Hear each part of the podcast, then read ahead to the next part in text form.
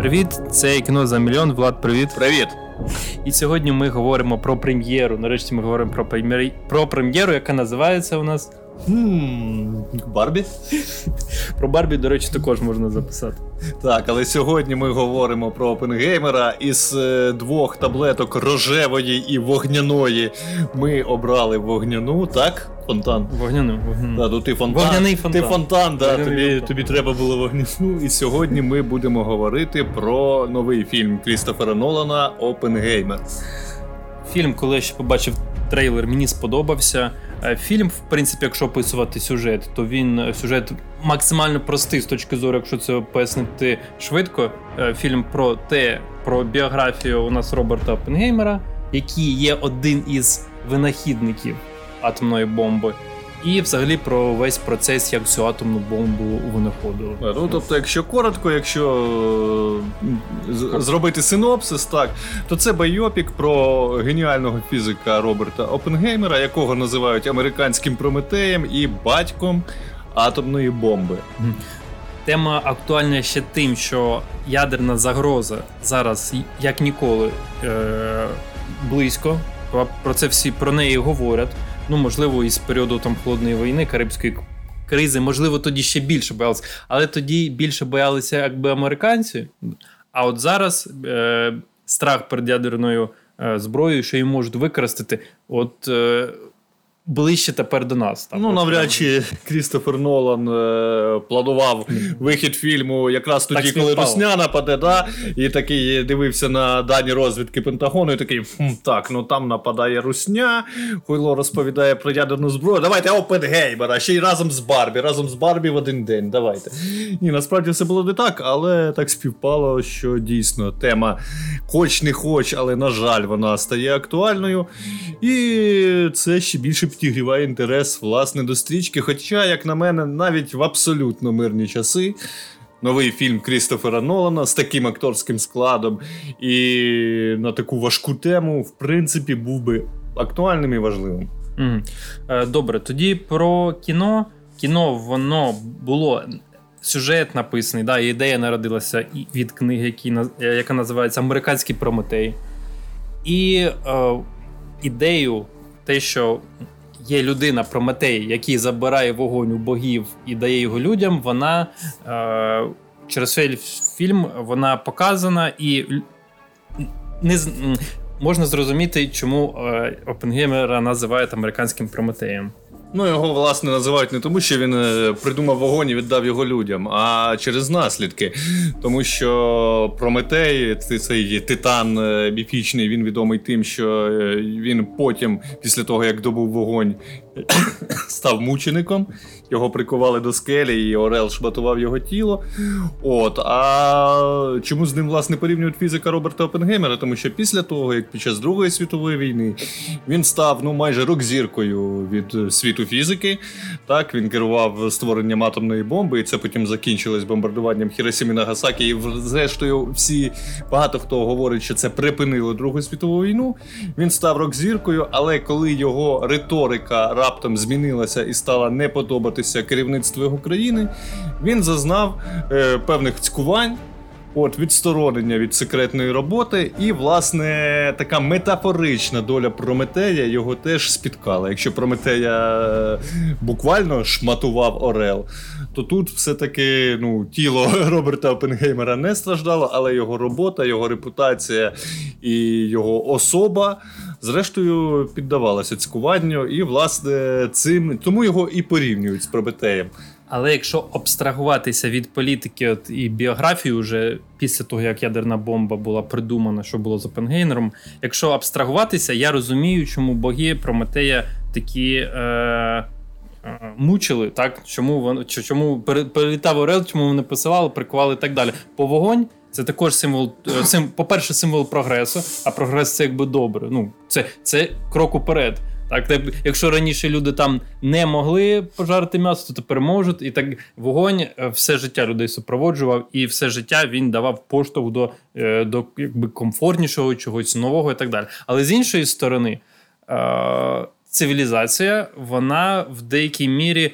е, Наближає до, до знищення світу. Так, розвиток цивілізації він іде, іде і вперед, і в результаті це може загрожувати існуванню і людей, і богів, і взагалі всій планеті. Тому е, в цьому контексті. Е, можна зрозуміти, чому е, яке покарання, да, яку моральну відповідальність повинен відчувати перед собою е, фізик, який придумав от ядерну бомбу. Ну, от, власне, в центрі сюжету у нас не лише розробка, а й, зрештою, там, так би мовити, моральна сатисфакція, яку людина, яка яка геніальна, яка долучилася до створення чогось в якийсь момент дуже важливого, але коли воно, врешті-решт, починає жити своїм життям, яку моральну сатисфакцію потім у вигляді совісті отримує ця людина. І, зрештою, було багато дискусій про те, чи атомна бомба Опенгеймера, хто такий. Опенгеймер, чи це Фауст, якого спокушає держава у вигляді Мефістофіля і робить його генієм, чи це Франкенштейн. Який зробив монстра, а монстр потім живе своїм життям. І зрештою, мені здається, і ті, і ті аналогії будуть правильними.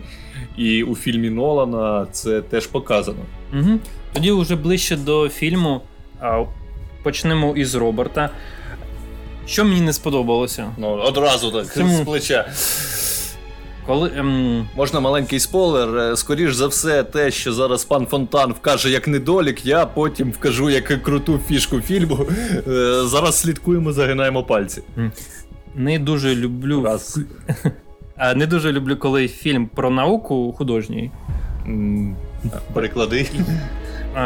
Це ж байопік. Байопік. Я Це ж не документалка. Я після. Дивись, коли ти подивився цей фільм, ти зрозумів взагалі, як працює ядерна зброя. Мене оце дуже сильно цікавило. Я в фільмі цього не побачив. А, тобто ти хотів, щоб е, там Кіліан Мерфі, як Ілля Кива в ефірі NewsOne у, да, е, Ілля Кива там варив наркотики, а ти такий там е, Кіліан Мерфі буде тобі дома, в домашніх умовах, покаже, як на кухні зробити атомну бомбу. Сам процес, як люди винаходили атомну бомбу, я дивився. До речі, треба було перед фільмом подивитися. Ну я вже дивився після. Мені я більше дізнався про ядерну зброю уже після фільму, дивлячись ролики е, на Ютубі. У фільм... Документальні Документальні ролики. У фільмі, якщо це абстрагуватися не було б Ютуба, я би подивився цей фільм і не зрозумів е- абсолютно нічого. Ну крім того, що це зброя, на яку було витрачено багато ресурсу, воно якось там підривається, все горить, всім кінець і так ну, далі. Тут і зараз ще... можна вставити пол полтавського полія. Полтавське поле і так далі. Тому е, не дуже е, люблю, коли е, науковий, е, якось наукова історія і в художній фільм а, вплітають. Але є такі наукові фільми, які все-таки е, у яких ти розумієш, як щось відбулося, як щось сталося. Е, розумієш цей весь процес. Е, у цьому фільмі ні. От, А можна приклад фільмів про науку, де от прям суть експериментів тобі зрозуміло. Е, я я чомусь згадав, знаєш, художні фільми про композиторів, наприклад, там про Моцарта. Ну це, це творчий це творчий процес. Так одразу не скажу. Ти так згадав, тому що тут фізику порівнюють з музикою в Опенгеймері. Можливо, тому ти про це згадав. Добре, це перший недолік. Далі загинаємо пальці. Один. Далі. Один великий недолік. Це ага, це все, що тобі не сподобалося. Ще мені сподобалося у мультиплексі було дуже солоний попкорн. Це дуже сильно зіпсувало. перегляд. Ой, слухай, ну тут мені навіть нічим парирувати. Хоча я знайду чим, окей. Е, Оце це великий один такий мінус. А, а другий. Е, кіно третій, третій, come on. Третій. Кіно затягнуте, оскільки після вибуху ядерної бомби десь година мова йшла про життя Опенгеймера, як він вів судові процеси і доводив свою непричетність до того, що інформація по ядерною бомбою потрапила в Радянський Союз. Це було десь приблизно година. Але воно е, було, мені здається, не не до цього, ну, не до місця. Уже здавалося, історія закінчена. Е, а воно продовжується ще годину. Причому ця історія, як у Сполучених Штатах відбуваються процеси, судові процеси, які воно ну, а взагалі трошки інший контекст. Його б можна, я думаю, було б зробити е, якось коротше. Краще зробити більше акцентів. Люди, до речі, які сиділи в кінотеатрі, е, вони нудьгували. Вони вже після того, як був вибух, вони нудьгували цілу годину. Три. І так, перше, недостача наукового натуралізму. Або якоїсь довідковості. Я прошу вибачення у слухачів, я трошки кашлюю, тому пардон. І так, недостача наукового натуралізму, якоїсь довідкової інформації. Раз, салонний попкорн мультиплексі два. І три, типу затягнутість. Да. Спробую парирувати. І так, пункт номер один. Е, Це дуже легко парирувати тим, що кіно Опенгеймер це, зрештою, історія навіть не про створення ядерної бомби атомної. Це драматична історія про людину, про науковця, яка є генієм і яка завдяки своєму таланту і геніальності, керуючись абсолютно благими цілями, створила річ, яка у підсумку без участі автора могла погубити людство. І саме ця драма в центрі сюжету не створення бомби. Так, е, цьому теж приділяється увага науковим суперечкам, власне, самому вибуху. Крістофер Нолан дуже кльово все зрежисував, і момент вибуху знятий просто шикарно. Але в центрі сюжету, зрештою, не це, не бомба, а особистість. Роберт Опенгеймер. І тому, власне, у нього екранного часу набагато більше, ніж у будь-яких наукових експериментів. І якщо чесно, ти б хотів, щоб тобі в кіно три години пояснювали квантову фізику? Серйозно? Е, не три години, але все-таки е, я би хотів подивитися. У мене не було азарту винаходу. От, взагалі, коли я дивився фільм, якогось азарту, що зараз е, буде винахід, зараз це придумають. Не було. А взагалі розуміння те, як відбувається ядерна реакція, це ядерне розщеплення, і в чому нюанс, і, і до речі, в чому нюанс, чому цей винахід важко зробити. Ну, це повинно було бути. Е, ну там це все є в діалогах, але Ні, мабуть, тобі це, треба було прям наглядно це... зі схемами. так? Я тобі даю гарантію, якщо би ти е, спитав людину, яка подивилася цей фільм, а як працює ядерна зброя, якщо людина до фільму не знала, як це працює, вона е, після фільму також це А чи це важливо в контексті фільму? Я думаю, це важливо, бо я не відчував, коли дивився фільм. Ем, не відчував, ем, яка складність, так? Яка складність придумати цю ядерну бомбу. Е, це було, знаєш, на рівні е, того, дивись, ми вчені, ми вчені. Ми знаємо, тобто ми розуміємо цю мову математики, фізики, хімії. А ви хіба що можете дивитися на нас, так? І дивитися, як ми там малюємо якісь формули на дошці, куримо, там е- спілкуємося, говоримо про якісь речі. А ви просто про це спостерігаєте, а ви не зрозумієте, як воно працює. Хоча я ж говорю, е- наприклад, пояснити, як воно все працює. Е- Є та на Ютубі можна знайти ролик, як людина за дві хвилини тобі Е, простою мовою розповість, як воно це все працює. А тут так, типу, це дуже складно. Це художнє кіно, про це не треба нічого знімати, все, досвідос. А ви вже далі думаєте. І а такого азарту, що я думав, боже, він придумав ядерну бомбу. Ну, це це коли я дивився цей фільм, це хіба що так. Ну, щось там вийшло, мабуть, і ще є конкуренти, це розумні люди. Там у кадрі був Ейнштейн, а якщо у кадрі Ейнштейн, і значить щось дуже-дуже розумне. Зараз ти так сказав, був Вайнштейн, і можна було почути Вайнштейн. Ні, Харві Вайнштейна там не було. Ні в кадрі, ні поза кадром. Ось е, тому е, цьому я думаю, слід було е, приділити увагу поза тим, що це все-таки е, художній фільм. Е, ось щодо е, драматичної історії. Тут ще важливо, от, дійсно. Перед е, я раджу вам перед переглядом цього фільму почитати, подивитися, зацікавитись біографією Роберта. Е, І е, тоді вам буде цікавіше. Тоді все, що буде відбуватися у кадрі, там отруїти яблуко, це е, калієм, це як правильно називається, е, цианістий, циані... ну, ви зрозуміли. Е, його знайомство... Розчином цианіду, назвемо це так. Е, його знайомство із жінками, його любов до мов, да, санскрит, там інші мови, тобто Роберт Опенгеймер. Так це все показують у фільмі. Так, так, я про це, я, про, я про це і говорю, що коли, коли ти знаєш контекст що людина цим займалася, тобі буде цікавіше дивитися це в кадрі. Якщо ну набагато цікавіше, бо якщо це якось відірвано е, від. Ем, реальної біографії. Там людина ну вивчила які, скільки там мов та й вивчила. Е, Знає санскрит, ну знає, так і знаю, що мені з цього. Е, то, Тому от цікаво уже, по-перше, збагатитися фактичною інформацією перед фільмом, а потім дивитися у потім дивитися, це це буде викликати е, реально якісь емоції. А якщо ти просто йдеш зараз в кінотеатр в 21 столітті і дивишся на те, що людина у кадрі е, знає санскрит, ну знає так знає. Якби люди дивуються це у кадрі, але це не викликає емоцій, якщо ти е, зараз йдеш от в кіно. Е, не не дуже виникає. І ще, от, наприклад, я особисто люблю фільми, які більш наближені до мого життя. От, наприклад не знаю, дивись, Френкі Джоні, проста історія про простих людей. Вони Ні, нічого ну, то, не придумали. То мелодрама, то ну, мелодрама. Звісно. Я про те, що е, от вони нічого такого не придумали. Кіно про фізика генія не буде наближеним я... до твого життя, я... бо ти, можливо, і геній, але ми про це поки що не знаємо. Я, наприклад, е, майже нічого, абсолютно майже ноль у фізиці. А тут для мене це дуже далеко.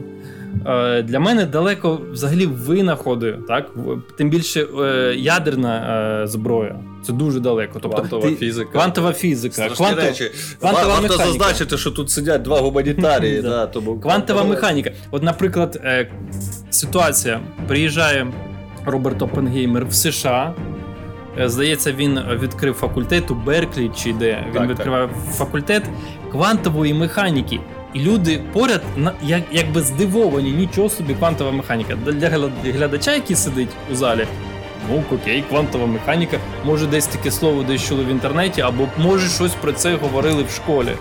Але якщо ти не відчуваєш цінність квантової механіки, не ем, не цікавився біографією цього винаходу, воно не викликає майже жодних ніяких емоцій. Тобто, це далеко, далеко від е, від цікавості людини, простої звичайної людини, яка наукою не цікавиться. Тому і саме цей дра... драматизм для мене він втрачається, коли ти не розумієш цінність, цінність винаходів, цінність дій якихось. Е, Воно просто для тебе або незрозумілі слова, або зрозумілі, але ти все-таки їхню суть і їхню цінність в контексті цього всього е, не знаєш. І якось страху, до речі, от е, страху перед винаходом ядерної зброї, особливо я таку в фільмі і не побачив. Можливо, воно розчинилося у різних лініях, яких сюжетних лініях. Е, можливо, воно е, розчинилося в останній годині пояснень як е, Роберт Омірген доводив, що він не винний, але відчуття, що о, е, ця зброя знищить все людство, і не виникло у мене. Окей. Так, наступний пункт солоний попкорн. І мені б не було чого про нього сказати, якби не наступний пункт, про про що там говорив про затягнутість і про суди впродовж останньої години. Якби ти е, менше зосереджувався на попкорні, то би солодий він чи солодкий, гіркий, чи там ще якийсь, ти помітив би, що насправді то не суди там немає судів, то засідання комісії, які вирішують брати на роботу певну людину чи ні. Якщо ми говоримо про Роберта Опенгеймера, то засідання комісії вирішувало, чи надавати Роберту Опенгеймеру фізику допуск до секретної роботи чи ні. Це не суд, там нема кримінальної відповідальності. І так само паралельно там йде чудова сюжетна лінія про Юліана. Е, не Юліана, зараз я скажу точніше. Льюіса Штрауса, якого чудово грає Роберт Дауні молодший. Шанувальникам цього актора обов'язково дивитися кіно, він там просто шикарний. Тоні Старк нервово корить. От, І там теж було засідання комісії, яке вирішувало, чи брати його на посаду чиновника, чи ні у вищий ешелон влади. Чи ні. Тому це не суди, і там на цьому зрештою я би, кілька би... разів акцентується увага. Я би, а ти їв попкорн цей час. Я би якраз е, зробив на цьому акцент. Це все виглядає як суд, тому там декілька разів у фільмі і говорили, що це не суд. Якщо там говорили, що це не суд, значить вони хотіли сказати люди, це дуже схоже на суд, але це не суд. Тому я і, і так і сказав, оскільки я тобі говорю, е, я тебе запевняю, що якщо би ти спитав, спитав, а що там було між Страусом і Опенгеймером, вони сказали, ну, мабуть, його судили. Я тобі, як з точки зору глядача цього фільму, скажу, мабуть, його за, е, за щось судили. Оскільки допити, які відбуваються, вони натякають на одне, що Опенгеймер він міг інформацію, секретну інформацію передавати комуністам. І це дуже схоже на те, як людей допитують в суді. Так. Е, Ну, зрештою, що по всім пунктам є що сказати. Стосовно першого, ми вже поговорили. Ну я від себе скажу. Якщо чесно, мені було б дуже нудно, якби мені розповідали про фізику в кінотеатрі і говорили, як працюють там е, атоми, нейтрони, протони, і як е, там по молекулам мені розкладали ядерну бомбу. Але зрештою, кіно не про це, і сценарій не про це. Оці всі речі, про які ти говориш, про ціаністий калій. Е, з яблуком, про те, як там приїжджає і щось засновує Роберт Опенгеймер, про те, що не було страху. Це все характеризує певним чином якраз таки головного героя, про якого нам розповідають. Коли студент е, психанув і ледь не вбив викладача, е, зафігачивши яблуко цианістим калієм. Це про нього говорить щось. Так, це говорить про те, що е, людина здатна на ексцентричні імпульсивні вчинки. Коли є да, не надто врівноважена, це правда. От. Коли людина засновує якийсь там новий напрямок або новий факультет, це просто ілюстрація того, що це геній в будь-якому разі. Да? І стосовно страху, в цьому і фішка сценарію, і фішка фільму, що коли Роберт Опенгеймер е, береться до справи е, і береться винаходити, ну, працювати над розробкою атомної бомби, він маніакально одержимий ідеєю як вчений. І він не усвідомлює, коли він це робить, того, що власне зараз буде. І тому йому постійно про це говорять там е, полковник Гроз, наприклад, йому говорить, ми нам не треба знищувати світ. Теж, до речі, шикарна роль Мета Деймона. Він краде просто кожен кадр, який, в якому він з'являється. От йому постійно про це йому про це говорить Інштейн говорить, ми можемо знищити світ. Але він одержимий ідеєю. Це геніальний вчений, він одержимий ідеєю, і він йде в ну, він працює над проектом, незважаючи на наслідки. А вже потім, коли вже стає зрозуміло, що це монстр, який виходить з під контролю, от якраз остання година. З усіми своїми маніакальними якимись ідеями, прагненнями і властивостями психіки, Роберт Опенгеймер фактично сходить з розуму. Там є багато епізодів, коли він е, бачить в себе в голові жертв бомбардувань, наприклад, коли він чує їх по радіо і, і уявляє, як це все відбувається. Коли він е, відключається під час публічних промов, людина від напруги і від усвідомлення того, до чого це може призвести, від пізнього усвідомлення, тому що вже сталося вже сталося бомбардування, вже світ не домовляється, а змагається у виготовленні зброї. І Роберт Опенгеймер, власне, проти цього виступав, і за це його і пресували в його країні. Mm-hmm. О, Вже коли настає це усвідомлення, він не просто розкаюється і відповідає за це, типу, як в суді, хоча це не суд насправді. Е, Він просто сходить з розуму.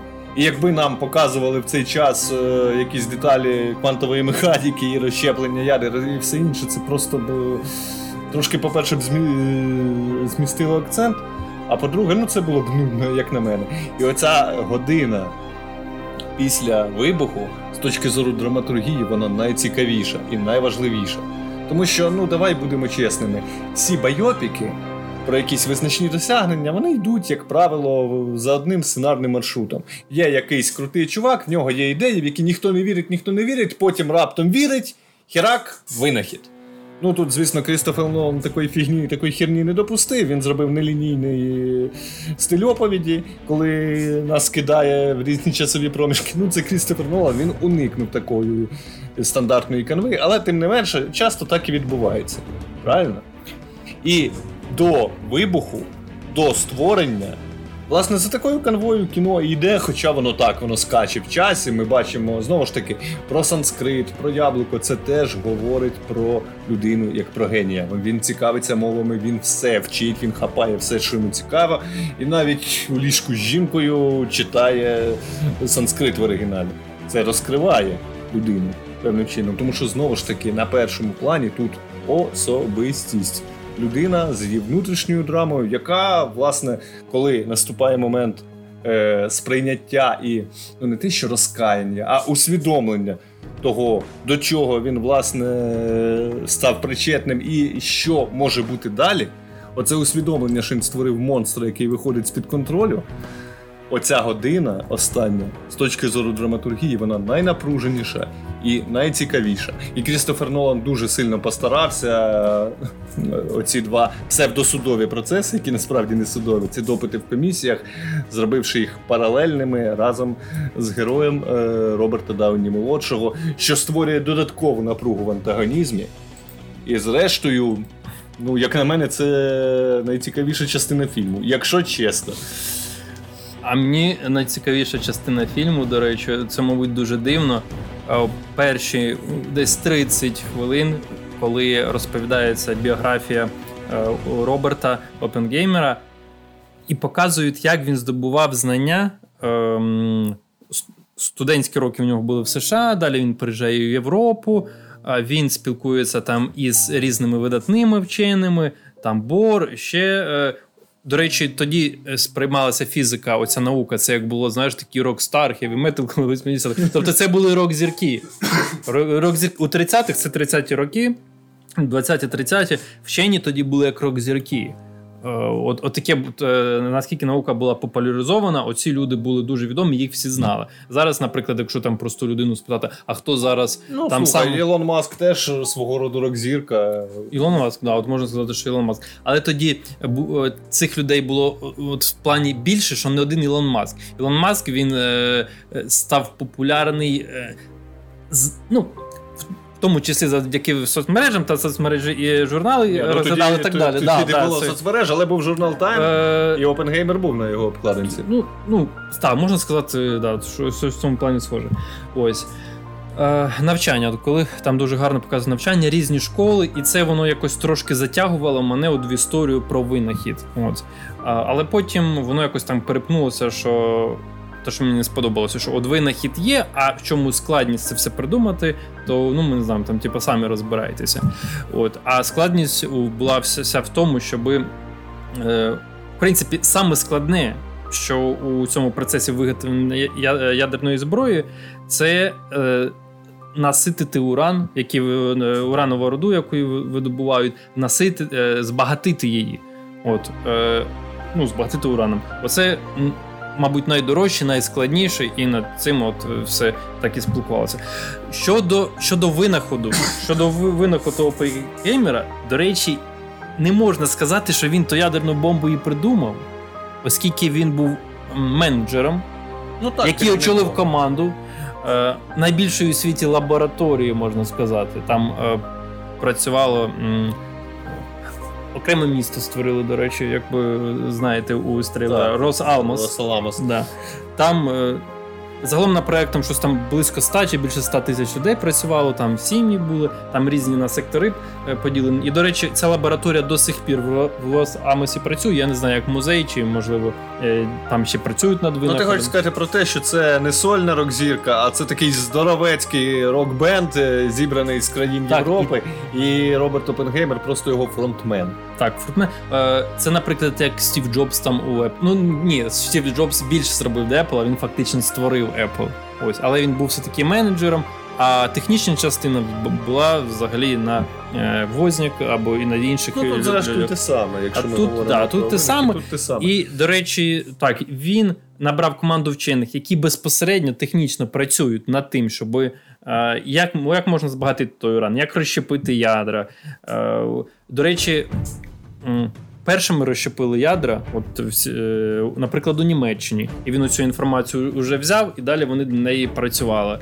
Тобто він геній, але його не можна, до речі, по-перше, що назвати е, його винахідником, що е, навіть навіть є такий рядок у Вікіпедії, що хто, які інші вчені, які давали, скажімо, біографію Опінгеймеру, то вони не дивилися на нього як на людину. У якої є там супер-супер технічні здібності, розуміння, е, що можуть що можуть от зробити якийсь прорив. Тобто, по суті, Опенгеймер він не зробив прорив в науці. Це не Ейнштейн. Е, це не там є Бор у кадрі. Він також там щось придумав. Він зробив винахід, так і він зробив якийсь новий прорив. Е, Німці, до речі, придумали перші, як можна ядро, і, до речі, е, ну розщепити. І коли Пенгеймер е, він прочитав у газеті, що ого, нічого собі у Німеччині вже ядра розщеплюють. А він цього не міг. Тобто він не міг е, е, якийсь такий винахід зробити, який би кардинально все зробив. Він цього е, е, він цього не вмів. Тобто в нього не вистачало ну, власне, таланту. Тому того його і називають батьком атомної бомби, а не батьком якоїсь там фізики або навіть квантової механіки. Тому, власне, так. От, Але ну, тим не менше, це в будь-якому разі видатний вчений, і його геніальність вона в фільмі зрештою підтверджується. Тут варто зазначити, що е, те, що ми бачимо у фільмі, це контекст жорстких перегонів е, у озброєнні спочатку з Третім Рейхом, а потім з усім світом, в тому числі і з Савком. Да, Радянський Союз. Е, до чого е, диви... ти говориш про те, що він. Опенгеймер, от він не знав, наче що його зброя може що знищити. Тобто він спочатку цей брав проект як новий ем, ну, новий здобуток в науці. Тобто ми ми, ми можемо взяти ті знання, які є, і створити щось нове, е, створити м, е, ядерну зброю, але все ж таки зброю. Він же не міг не знати, що він робить. Тобто він він ну, робив конкретну герої, зброю. Так, так, але знову ж таки. Питання, як зброю використовувати. Сам же Роберт Опенгеймер у фільмі вустами Кіліана Мерфі говорить, що цей винахід зупинить не лише Другу світову, а зупинить взагалі всі війни. Е, це дуже наївна думка, що характерно для вченого, і зрештою, ми у фільмі це і бачимо. Ми бачимо людину, яка наївна в своїй маніакальності, яка йде за ідеєю, не усвідомлюючи наслідків. І зрештою в цьому є і певна трагедія. Тому що Опенгеймер це не політик, хоча він тусувався з комуністами, і він політично небайдужа людина. Не можна сказати, що він вне політики. Так він там е, він допомагав євреям, допомагав е, біженцям з Німеччини і так далі. Він сам єврей. От не можна сказати, що він вне політики. Він тусувався там на вечірках з комуністами і таке інше, за що йому теж прилітало. От, але при цьому це ну абсолютно наївна людина, це вчений, перш за все. І, власне, тому е, ця маніакальність цим і пояснюється. Коли йшлося про велику роботу, яка може зробити якусь велику справу, він просто поринув це з головою. Та й все. Але коли геній, коли вчений починає працювати на державу. І коли він винаходить щось таке або розробляє щось таке, що може жити своїм життям, це дуже часто приводить до трагедії і до неминучого зіткнення особистості і чогось глобального, якоїсь системи. І ми це. Зрештою, у фільмі і побачили. По-перше, Опенгеймер Роберт Опенгеймер зазнає е, цькування переслідувань за якісь свої типу ненадійні погляди, так, і за mm-hmm. контакти з комуністами і таке інше. А по-друге, у фільмі є дуже крута сцена, коли Роберта Опенгеймера, який після винаходу бомби вже займає антимілітаристську позицію, mm-hmm. який е, відмовляється розробляти водневу бомбу. І, зрештою, і потім розробляє розробляє совок, так? От. Але він все одно залишається рок-зіркою і зустрічається з Труменом, mm-hmm. президентом Труменом, якого чудово грає Гаррі Олдман. Е, Є кілька версій цієї розмови. Одну з них нам показали у фільмі, коли Роберт Опенгеймер вустами Кіліана Мерфі говорить: у мене таке враження, що у мене на руках кров. І Трумен, президент, дає йому хустинку і говорить: можете витерти. І говорить, е, що людям в Хіросімі і в Нагасакі їм насрати, хто придумав бомбу. Їм важливо, хто кинув, а кинув я, тому кров на моїх руках. Але коли він іде, Роберт виходить з кабінету, щоб я цього слюнтяя більше тут не бачив. І в цьому все, в цьому зіткнення чогось е, особистого і не знаю, там морально-етичного, умовно кажучи, і чогось глобального, цинічного і жорстокого. І про бомбардування Хіросими і Нагасакі досі ходять, точаться суперечки, тому що це антигуманно скидати бомбу на мирних людей, які потім помирають тисячами. Але є точка зору, що це припинило Другу світову війну і, вбивши там 250 тисяч, умовно кажучи, люди, які це зробили, врятували мільйони. І те, і те може бути правдою, але від того, ну від е, правди жодного стверджень інше не скасовується. І це привід для рефлексії, привід для того, щоб подумати, власне, а що б робив я, умовно кажучи, а що б думав я, і в цьому і є сила кіно, навіть дивлячись на речі, які ми не зовсім е, розуміємо, от фізику, да? Mm. навіть дивлячись на там президентів, геніїв, ну це люди, з якими себе ототожнювати важко.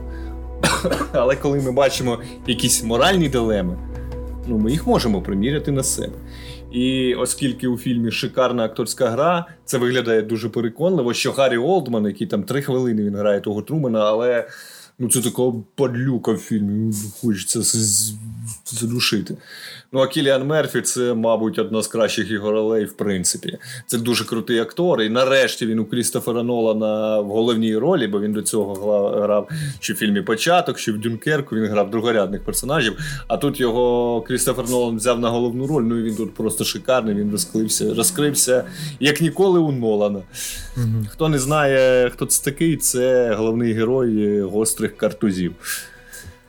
От. І тому, власне, ця третя частина, вона, на мій погляд, найцікавіша, бо вона зрозуміла. Ти говориш, що не можна приміряти на себе, як Френкі і Джуні. Так от якраз у цю останню годину, коли все точиться не навколо там фізики, науки і бомби, а навколо моральних дилем, оце якраз і може на себе приміряти кожна людина, будь-який глядач, хай він чи вантажник, чи академік.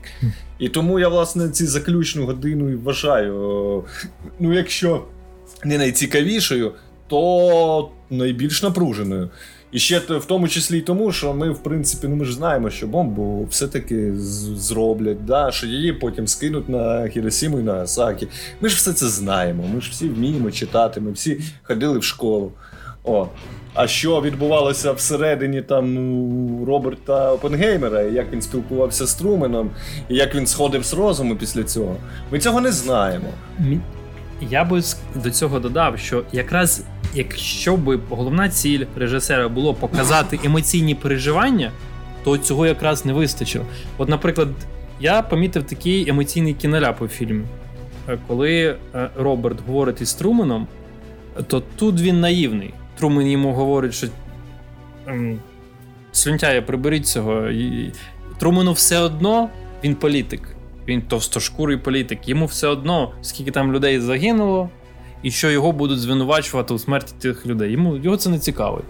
А і в цьому кадрі Роберт е, Опенгеймер показаний як от наївний е, наївний вчений, який хотів створити щось хороше, вийшло щось погане, а тепер ще на нього політик, президент і ще його нахер послав. Ну, це а було, іншої... це Роберт цього типу не бачив. Це ж було, коли він вже ну. пішов. Це ми знаємо, що його президент нахер послав. З іншої сторони. Коли він сидів в Лос-Амосі чи ще до Лос-Амоса в цьому великій лабораторії, він говорив із е, військовим керівником цього всього проєкту, е, так як його е, звати зараз секунду. Леслі Гровс. Леслі Гровс, якогось зіграв Мед Деймон. Мед Деймон зіграв. Він питає у Опенгеймера, а є ймовірність того, що ця е, е, реакція, ядерна реакція, знищиться. Вона не зупиниться. Є така ймовірність. Е, Роберт говорить, що ну, вона практично до нуля. І в нього ніяких емоцій. А а тут якраз Леслі Гровс, от в нього там реальні емоції, він каже: ну як як це практично до нуля?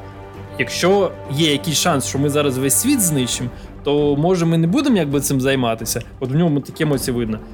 А з таким кам'яним обличчям у нас Роберт говорить: взагалі ніяких емоцій по ньому нема. Він каже: ну, в науці нічого не можна зводити до нуля. Коли ж- це було? До вибуху. А це було до вибуху, але ж він вчений.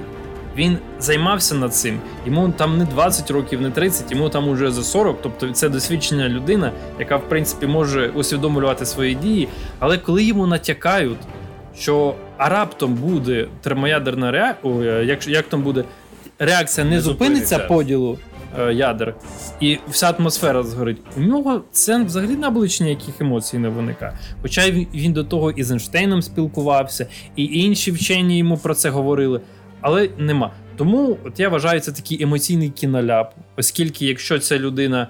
Е- Задумувалася і було страшно, це треба було показати. Не, він не міг не знати, що він придумає. Так, далі після вибуху його би розуміння того, що це ядерна бомба, це повний піздець, воно би у нього було сильніше набагато. Там не зовсім не зовсім так. Але в Перше, нього все добре, договори. Ось і. Так, ще хотів що сказати, але да, да, давай продовжуй. Окей. Стосовно емоційного кіноляпу, ти, власне, переказав що те, що я говорив до цього. Коли Роберт Опенгеймер, маніака... вчений маніак, грубо кажучи, маніакально працює над е, винаходом, над роботою. В нього немає емоцій, вони всі йдуть в науку. Він їх відключає, він це вміє робити, він вчений. І зрештою, коли емоції з'являються не після вибуху, не просто після вибуху, а після того, коли стає зрозуміло, що ця бомба не остання, що США продовжує працювати над зброєю, що США женеться за Росією в цьому плані, тоді ще за Совком, і що е, це прямо суперечить тому, що власне виголошував сам Роберт. Що ми маємо домовлятися, е, ця зброя має зупинити війни, а не їх е, продовжувати. Але реакція не зупинилася, так як е, коли ж про це казав Леслі Грос, він говорив не про те, що не про ту реакцію, що люди будуть просто вічно змагатися в озброєнні і в здатності себе знищувати. Він говорив про те, що власне конкретно цей винахід може знищити конкретно, конкретно ця бомба. Ну, це, це Але по факту це сталося в більш глобальному масштабі. Світ постійно змагається у винаходах для самознищення. І проти цього виступав Роберт Опенгеймер. І це сталося і стало зрозумілим вже після винаходу. Вже після водневої бомби, яку сам Роберт е, спочатку працював, потім не працював, потім знову працював. Ці всі емоційні перепади. І, власне, це нормально, це зумовлено сценарієм. Я про це говорив на початку. Так, коли він працює над винаходом, це маньяк, в якого немає емоцій, який здатен більш-менш на все. Який достатньо сміливий, він може тусуватися з комуністами, він може сперечатися з Гросом, може посилати нахер військових і працювати. Йому це дозволяли.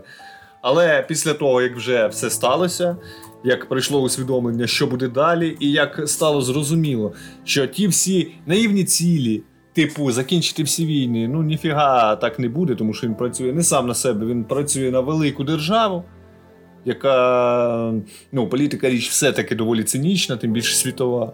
Коли приходить усвідомлення цього, чувак починає потрошку сходити з розуму.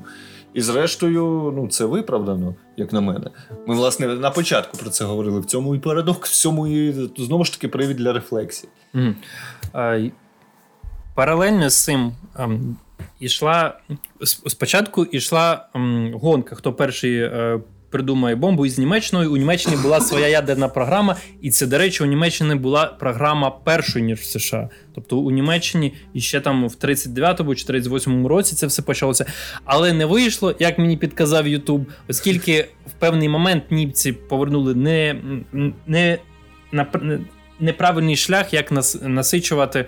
Ем, Так, це Е, було у фільмі. так, Це- у цьому фільмі, до речі, цей це- момент це- показали. Це, читали персонажі в газеті, і вони прочитали, і такі, ха, у них нічого не вийшло. Далі, що я дізнався, що у, у Німеччині тоді е, забув, як називалося прізвище. От щось схоже на бор, але наче й не бор. Науковці, які цю програму тут що очолював, тут чи, чи технічно він її вів. І він якраз е, от припускають, що він, цей вчений, який займався цією програмою у Німеччині, він повів її не в правильному шляху. Тобто, там, де м, німці, замість того, щоб сповільнювати реакцію, контролювати точніше реакцію оцих ядерних е, поділу ядра, е, використовували важку воду. От є таке поняття важка вода, це там в неї хімічна формула є. Вони пішли цим шляхом, а цю воду хімічно це виготовлювати було і дорого дуже, і воно результат не давало. А от в США використовували ці гранітні стержні, які далі в ядерних реакторах і так далі використовують. І є, таке дум, є така думка, що цей вчений е, він навмисно повів свою команду не в ту сторону, щоб у Третього рейха не було ядерної зброї. І це приклад того, що вчений, якби він не захоплювався, якби не він цю ядерну програму, він міг вплинути і не дати політикам, не дати диктатору е, ядерну зброю, яку можна би було використовувати. Він просто, якби, якби ця йому подо... робота як науковцю не подобалася, він розумів наслідки. Тобто. Не всі вчені наївні. І, до речі, якщо наївні, то що Роберт наївний, я також е, тут е, не побачив. Якщо Роберт, коли приступав до цієї роботи, якщо він дивився на неї тільки на те, що ми щось придумаємо абстрактне, і воно зупинить всі війни, а то як? От в ці, якщо дійсно у цього Роберта була така ідея, і він розумів, що як, то для глядачів це точно не зрозуміло. Оскільки, по-перше, вони робили ядерну бомбу, не ядерний реактор. От що цікаво, спочатку, е, щоб виготовити ядерну зброю, е, яка бойова частина до ядерної зброї, треба побудувати спочатку ядерний реактор, бо в ядерному реакторі уран насичують, е, і далі його можуть використовувати вже при зброї. А пізніше вже ядерні реактори використовували як е, енергію, так там ядерні електростанції і так, далі. атомні, так. І Роберт він працював над зброєю. Він працював якраз, щоб виготовити в ядерному реакторі бойову частину для зброї, не для електростанцій, не для чого, для зброї. Він думав, що як? Ми виготовимо в одному екземплярі? Ні, звичайно, такого ну, не може бути. Він якби усвідомлював, яка там сила буде, якщо в одному екземплярі, ні, звичайно, що його будуть використовувати. Він знав, що паралельно інші країни вигот... е... будуть виготовляти цю зброю. Наприклад, е... ну, Німеччина. В якийсь період зупинилася, і третій рейх був розбитий, і там далі був тільки один конкурент Радянський Союз. І Радянський Союз Ну, довго не, не міг придумати. Тому то й справа, що ні. Дивись. Коли е, Роберт Опенгеймер працював над е, проектом, він знову ж таки він працював е, у складі країни, скажімо так, хоча там була інтернаціональна команда, але це була бригада, яка протистояла великому глобальному злу. Це хуйло на максималках, розумієш? От і тому, власне, що е, ця бомба, ця зброя зупинить війну при живому третьому рейху. Зрештою, ну це нормально, що є така думка. І він вважав, і всі, хто над цим працювали, вважали, що вони діють на благо, тому що є об'єктивне зло, яке, якому треба жорстко протистояти, яке озброєне, яке не знає правил, не поважає їх і знищує світ. Те, що те об'єктивне зло потім пішло не туди, і ти сам говориш про німецького вченого, який є версія, що він навмисно так зробив. Чому так не зробив Опенгеймер і чому наївний не наївний? Тому що той вчений працював на третій рейх, який, якщо він е, такий прям міскуватий, то він розуміє, що він працює на об'єктивне зло. Можливо, навіть не одразу, але потім почав це розуміти. А Роберт Опенгеймер працював на е, протагоніста, скажімо так, у світовому масштабі на той момент. Тому ну, на це є відповідь. До речі, до речі, з приводу протагоніста і хто є зло, тут питання, оскільки люди, які жили в Німеччині, під впливом пропаганди, під впливом обставин, де вони живуть, в суспільстві, які живуть, якраз злом вони могли вважати Сполучені Штати. І те ж саме можна говорити до Сполучених Штатів. Сказати, що це е, до, Сполучені Штати добро, а третій рейк зло, отак, от чисто таке абсолютно, це було однозначно так, до речі, не можна було говорити. Тому вчений, який працював у Німеччині, Ну на той момент я б я з тобою не погоджуюсь. На той момент е, третій рейх, який захоплював країну за країною, це було об'єктивне зло. Зараз знаєш, Русня теж сидить біля телевізорів, дивиться Соловйова під впливом пропаганди, мабуть, не вважає себе об'єктивним злом. Але маємо те, що маємо. А Це, для- це все таки об'єктивне Дивись. зло і для США в тому числі. дивись, дивись, а для японців то зло. Е, Гітлер чи Трумен, як скинув бомбу? А японці приєдналися до об'єктивного зла і за це отримали бомбу. І на превеликий жаль постраждали мирні люди. І в цьому теж є трагедія, але фільм не про це. І це, до речі, доволі трагічний епізод, насправді. Що, ну знаєш, будь-хто, напевно, якби знімав фільм про це, він би приділив велику увагу бомбардуванню Хіросіми і Нагасакі, показав би там розвалені будинки, помираючих людей, наслідки, все таке. А тут ми це бачимо лише в голові Опенгеймера, який. Трошки сходить, трошки їде кукуха в нього після того, як він починає усвідомлювати, що трапилось. Я до чого говорю, що не можна відштовхуватися в цьому питанні винаходу ядерної зброї, що, наприклад, а, якщо це німецький вчений, типу Гітлер зло, я не буду їй допомагати. І і всі вчені, наприклад, думають, вчені розумні люди. Да? Ми ж ми сприймаємо, всі вчені вони розумні.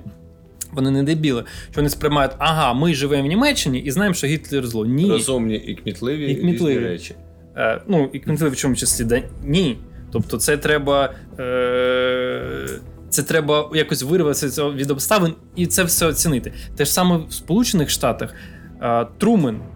Очільник е, очільник великої країни, самої потужної економічно, яка винаходить ядерну зброю. Як веде себе президент?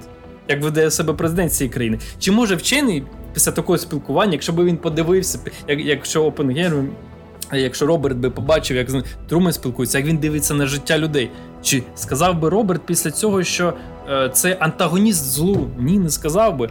Тому сама ідея е, придумати ядерну зброю незалежно від уряду, який очолює, є більше зло, так там ну абсолютне зло, припустимо, третій рейх.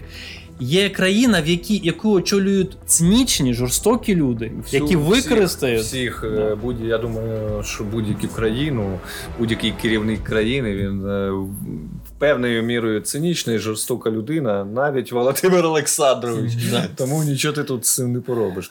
Але власне, ти знову ж таки підтверджуєш доводи за сценарій, тому що спілкування з президентом було вже після того коли Роберт Опенгеймер зайняв антимілітаристську позицію. Типу, чуваки, війна закінчилася.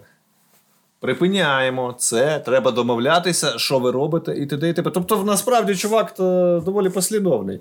Поки була боротьба з об'єктивним злом, е, він працював над бомбою. Працював, усвідомлюючи, що це бомба, усвідомлюючи, що вона може знищити світ, ризикував все. Коли війна закінчилася, і це обернулося, по-перше, великою кількістю загиблих мирних жителів Японії. Але це закінчило війну, і потреба змагатися з об'єктивним злом відпала. Вчений зайняв активну антимілітаристську позицію, за що йому теж прилетіло. Тому, власне, тут все послідовно. Е, ще що... Причому публічно, тобто відкрито, не просто там на кухні Ой Боже, я страждаю. Ні, він активно виступав, він виступав перед аудиторією. Ну, За це йому і прилітало. Прилітало, але що вже його протести якщо ядерна зброя вже є, причому виготовляє, почала вже виготовлятися в промислових масштабах. Так, Причин... і власне його самого усунули від mm. секретної роботи, а робота при цьому не припинилася. І в цьому знову ж таки трагедія, і в цьому знову ж таки, то, чому його порівнюють з Прометеєм? Вогонь у людей залишився, а самого Прометея, ну Прометей безсмертний, його просто можна мучити. Опенгеймера, ну він не безсмертний, але його можна просто усунути і знищити морально. Я би хотів сказати, і є за що його мучити. По ідеї, це би була відповідальність людини, яка придумала таку зброю. Так, да, так Але це, з іншої сторони, ну тут це так і стикається. Тобто, коли ти щось робиш і при цьому працюєш е, на державу, і при цьому, який ти геній, не геній, борешся ти зі злом чи не борешся, але твоя робота може жити окремим життям, тобі в будь-якому разі доведеться нести відповідальність. І якщо ти недостатньо мразь для цього, якщо ти недостатньо товстошкурий, цинічний, якщо в тебе, не дай Боже, є там совість чи ще щось. Е, Тебе з'їдять, і, власне, це і трапилося. І це навіть ну, не можна навіть сказати, що це там якесь зло, що його з'їли. Просто світ так влаштований. Є доволі цинічна і жорстока сфера діяльності людини. Це політика, тим більше глобальна міжнародна.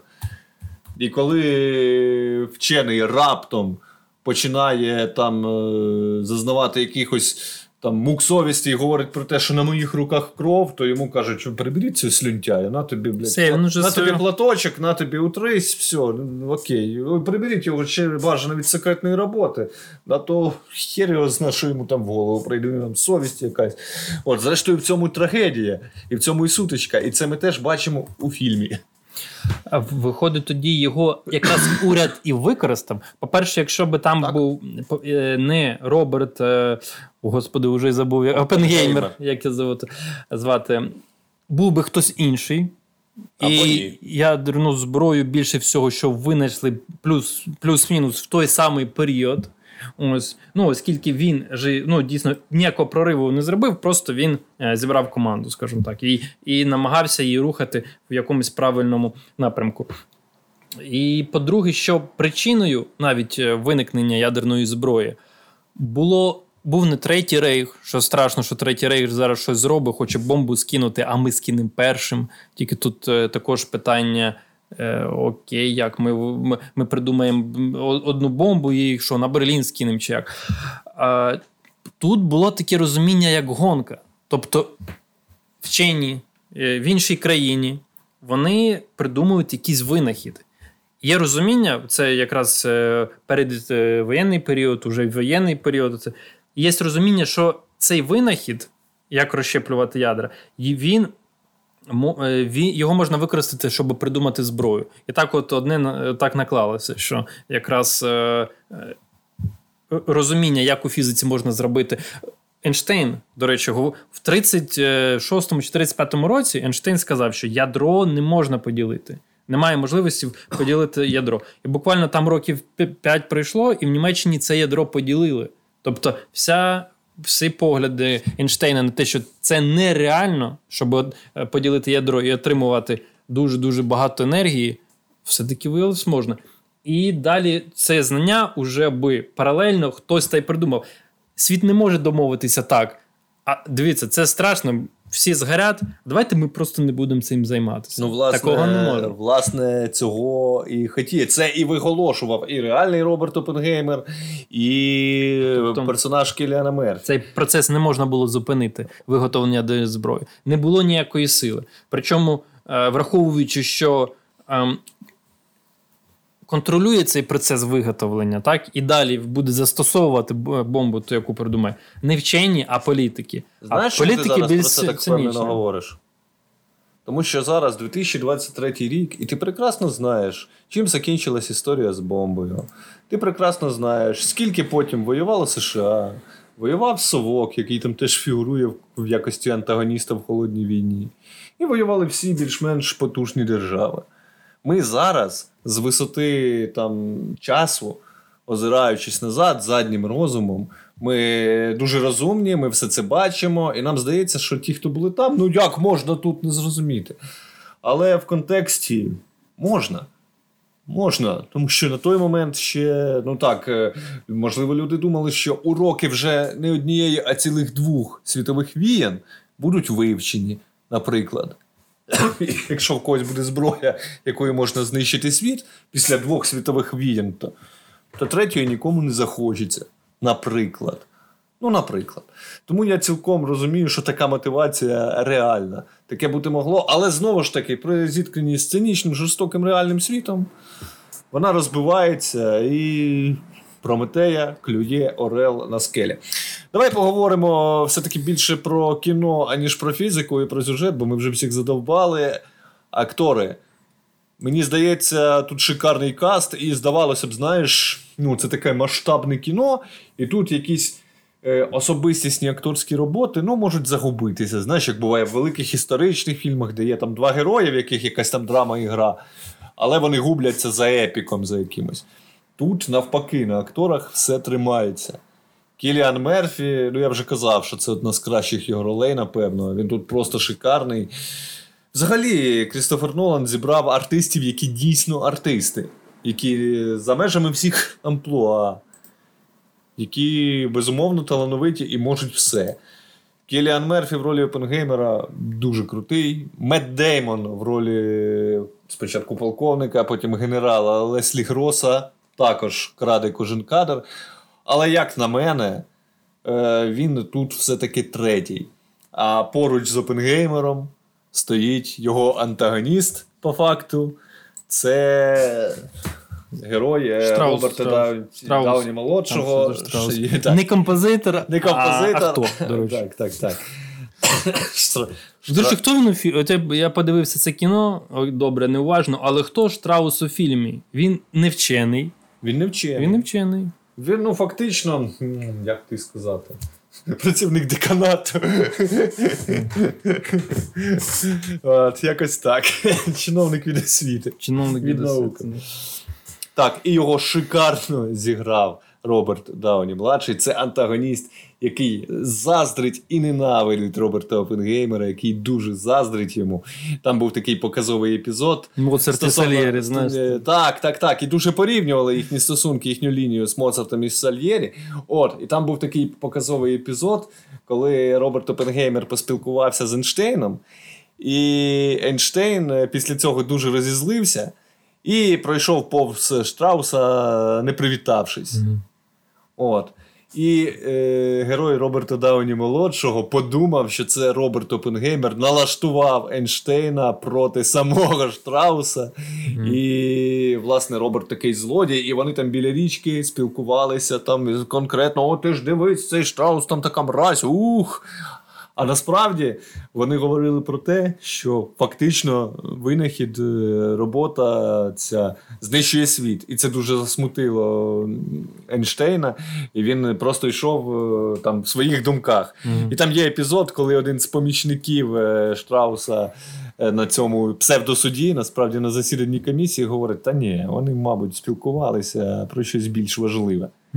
І насправді так і є, і в цьому всі комплекси Штрауса. Це дуже кльово. Він, він ненавидить е, Опенгеймера, і це видно навіть в грі очей. Ну, це шикарний антагоніст. Я не знаю, що у нас буде в Оскарівських перегонах наступний рік.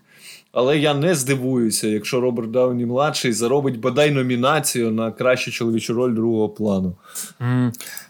А я е, скажу своє враження також. Я, воно буде. Перша емоція, яка у мене виникла, те, Ой, що вибач, Роберт... треба, треба сказати все-таки ще й про акторок. Ще й про акторок. Е, Емілі Блант у ролі Кіті, дружини Роберта Опенгеймера, шикарна. Там, до речі, це доволі драматичний персонаж.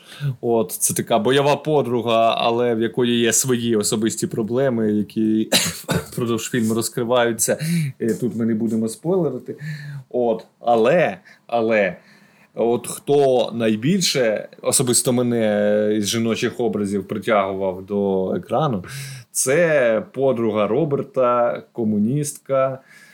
Е, господи, Джин Татлок, яку зіграла Флоренс П'ю.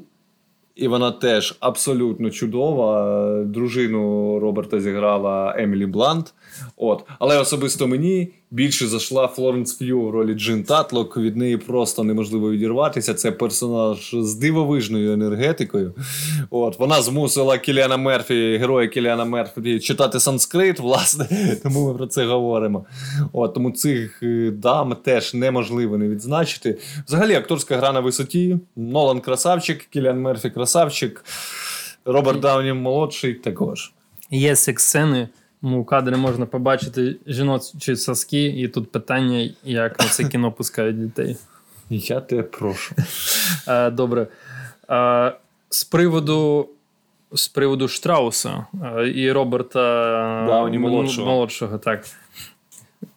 Чудовий грим, він як дід старий. От що, що мені я би хотів відмітити, і ви також відмітьте, бо гляньте, як з людини зробили е, т- такого старого. Насправді, Роберт, е, він. е, Дауні младший, він е, в реальному житті не так погано, наче виглядає, а тут прямо такий дід дід. І... Хто тебе свого костюма? І хто? І от відповідь на це запитання Да. можете побачити в фільмі Опенгеймер. От, і якщо там згадати ем, Шерлока Холмса в його ролі, до років 5, не знаю, остання частина, коли там виходила, може, років 5 тому.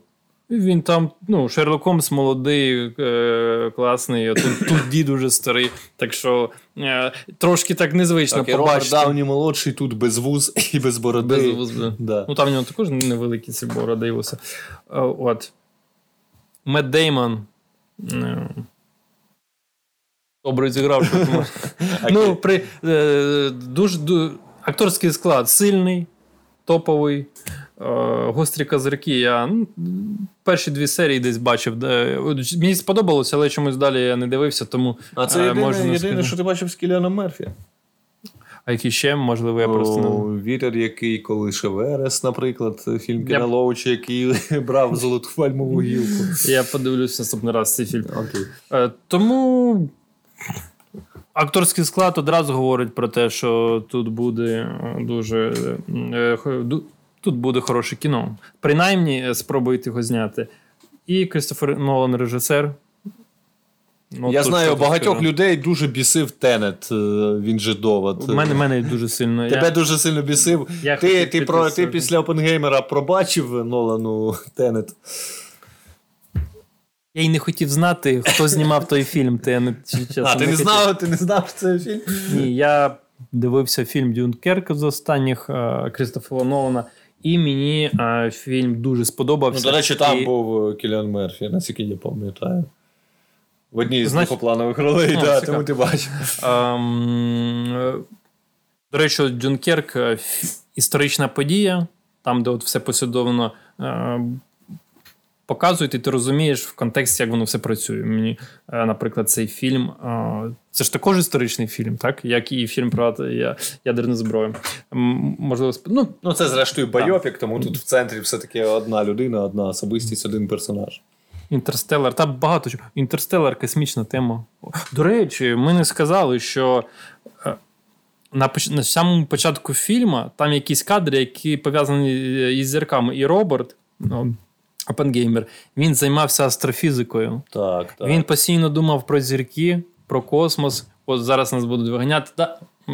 Про зірки, про космос.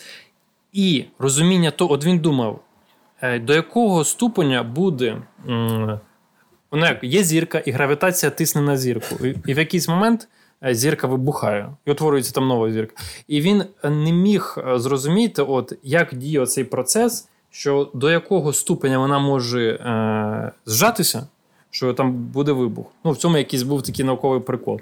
І оце розуміння і вирішення цього питання якось все-таки допомогло е, створити е, ядерну зброю. Тобто взяти заряд ядерний, тиснути на нього звичайною вибухівкою, якось це все розрахувати, і в результаті буде вибух. Тобто розумі... зірки, космос, розуміння, як воно все працює в космосі. Е, Він взяв підказки. Із, із життя зірок, скажімо так, і далі це вже використав у тому, щоб придумати зброю. Скажи, з яким після смаком ти виходив із кінозала? Е, Після смаком ем, я думав над тим, що все-таки використали ядерну зброю Сполучені Штати, щоб врятувати, е, ну, яка була мета, да? щоб, щоб врятувати життя людей. Тобто ми знищимо зараз, зламаємо волю Японії. Чи все-таки це була спокуса? Незважаючи на те, що, припустимо, це вплинуло до ем, це пришвидшило підписання е, миру, тобто, точніше, підписання капітуляції Японією. Чи все це, така була е, спокуса? Після смак, е, от, от, от, по-перше, якісь такі питання було з цього приводу, так? Яка мета була? Яка була мета уряду Сполучених Штатів? Так? Чи можна би було цю зброю не застосовувати? Ось. Е, після смаку, що цю зброю все-таки можуть використати і все згорить. Можливо, і такий після смак був, але він був не А не, було, а не було такого після смаку, що е, наш світ, який так не хотів знищувати Роберт Опенгеймер, насправді кончений. Ні, І якщо ти щось робиш навіть з е, благою метою, рано чи пізно, якщо це потрапляє в руки чогось великого і сильного, воно може зіграти проти тебе, знищити тебе самого, і в перспективі знищити світ. Я стою на тому, що він робив цей винахід не з благою метою. Просто наука е, ішла тим шляхом, що ми дійшли до цього. Можна було зупинитися, а можна було працювати далі. І він не хотів створити. Я впевнений в тому, що Роберт Опенгеймер він не хотів створити щось, щоб в результаті воно завершило всі війни. Це. Е, Ти хочеш сказати, що він бреше. Я не знаю, чи він реально справді так думав, якщо він так думав, якщо. Ні, ну просто йому за цю виголошену позицію не слабо так прилітало. Я думаю, що якби він так насправді не думав, він би не наражав себе на такий ризик. Ось. Е, важко уявити, що він вчений, розумна людина, прям там топ-топ вчений. Але розуміння того, що я зараз щось придумаю, це зруйнує світ. Тут навіть не він винен, е, він він не був би Роберт, хтось би був інший. Все-таки він е, ця зброя була б придумана. Вона просто людство дійшло до того, що вони вчені знайшли спосіб, як поділити ядро. А зброя самі новітні технології. Рано вони використовуються від зброї. Причому би так, рано чи пізно би це придумав. Тут питання стояло, хто зробить першим. Якщо Сполучені Штати добре, ми йдемо до цього, що Сполучені Штати позиціонують себе, от ми. Перші? Можемо, ми перші, ми можемо зробити, ми можемо зупинити, і ми одні будемо цю зброю контролювати. Але о, до речі, але ж так не вийшло.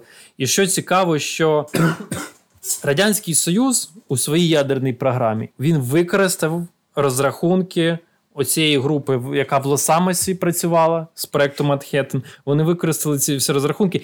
Якби не проект, припустимо, якби не було проекту Манхеттен, Якщо припускати, якщо би не е, Роберт один унікальний, який зібрав команду, яка придумала ядерну зброю, якщо б цього не було, і Радянський Союз більше всього також би не придумав ядерну зброю. Бо перша ядерна зброя е, РГДС, якось так називається, щось 1, 2 чи 5, е, яку придумали в Радянському Союзі, вона була точно копією е, малюка. Е, яку підірвали чи чи на Хіросиму, чи на Магасакі кинули. Тобто всі розрахунки вони були взяті з проекту Манхеттен. Як? Ну, на відміну від Пиздити русня вміла да, на відміну від вчених, то КГБ Е, розвідка е, Радянського Союзу, вона працювала просто відмінно. І у команді Манхеттен були вчені, у яких були лівацькі погляди, і які в результаті. Ну, власне, за подібне да. і Опенгеймера також. Які злили злили е, дані, е, тобто розробку. От, злили не було, Якби не було всього того, про що ти no. зараз говориш, не було б третьої останньої години фільму. Mm. От. Давай фіналити. Е, ти б порадив ходити в кіно на Опенгеймера? Дивись, зараз е, у нас дві гучні прем'єри, які, е, на моє превелике щастя, принаймні з моїх з моєї стрічки новин і соцмереж, трошки навіть на день витіснили війну, якщо чесно. Е, це Барбі Опенгеймер. Е, ти б радив людям іти на Опенгеймера, людям, які не можуть визначитись. Попри те, що... Не якимсь дівчаткам, яким Барбі, Барбі, Барбі, і яким суровим чувакам, таким, типу, ти чого, Барбі, не, забагато рожево, не, на Опенгеймера, Попри те, що мені багато чого в фільмі не сподобалося, як я вже говорив. Я би вам радив піти на цей фільм, але будьте до того, що готові бути, що вам буде нудно. І щоб не було нудно, я би вам просто порекомендував перед е, походом в кіно е, прочитати, по-перше, біографію Роберта Опенгеймера, прочитати е, про американську ядерну програму, взагалі про винайдення ядерної зброї, тоді вам буде набагато цікавіше дивитися. Я теж би порадив піти на це кіно, але з маленькими але.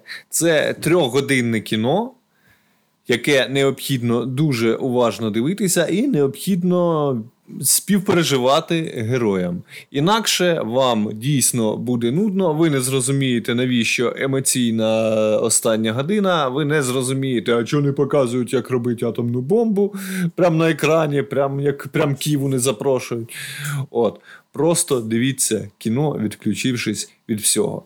А якщо вам хочеться просто розважитись, посидіти в кіно, пожувати солоний попкорн і просто провести час дуже легко, розважливо і чисто з позитивними емоціями, ідіть на Барбі. Можливо, і сходимо на Барбі.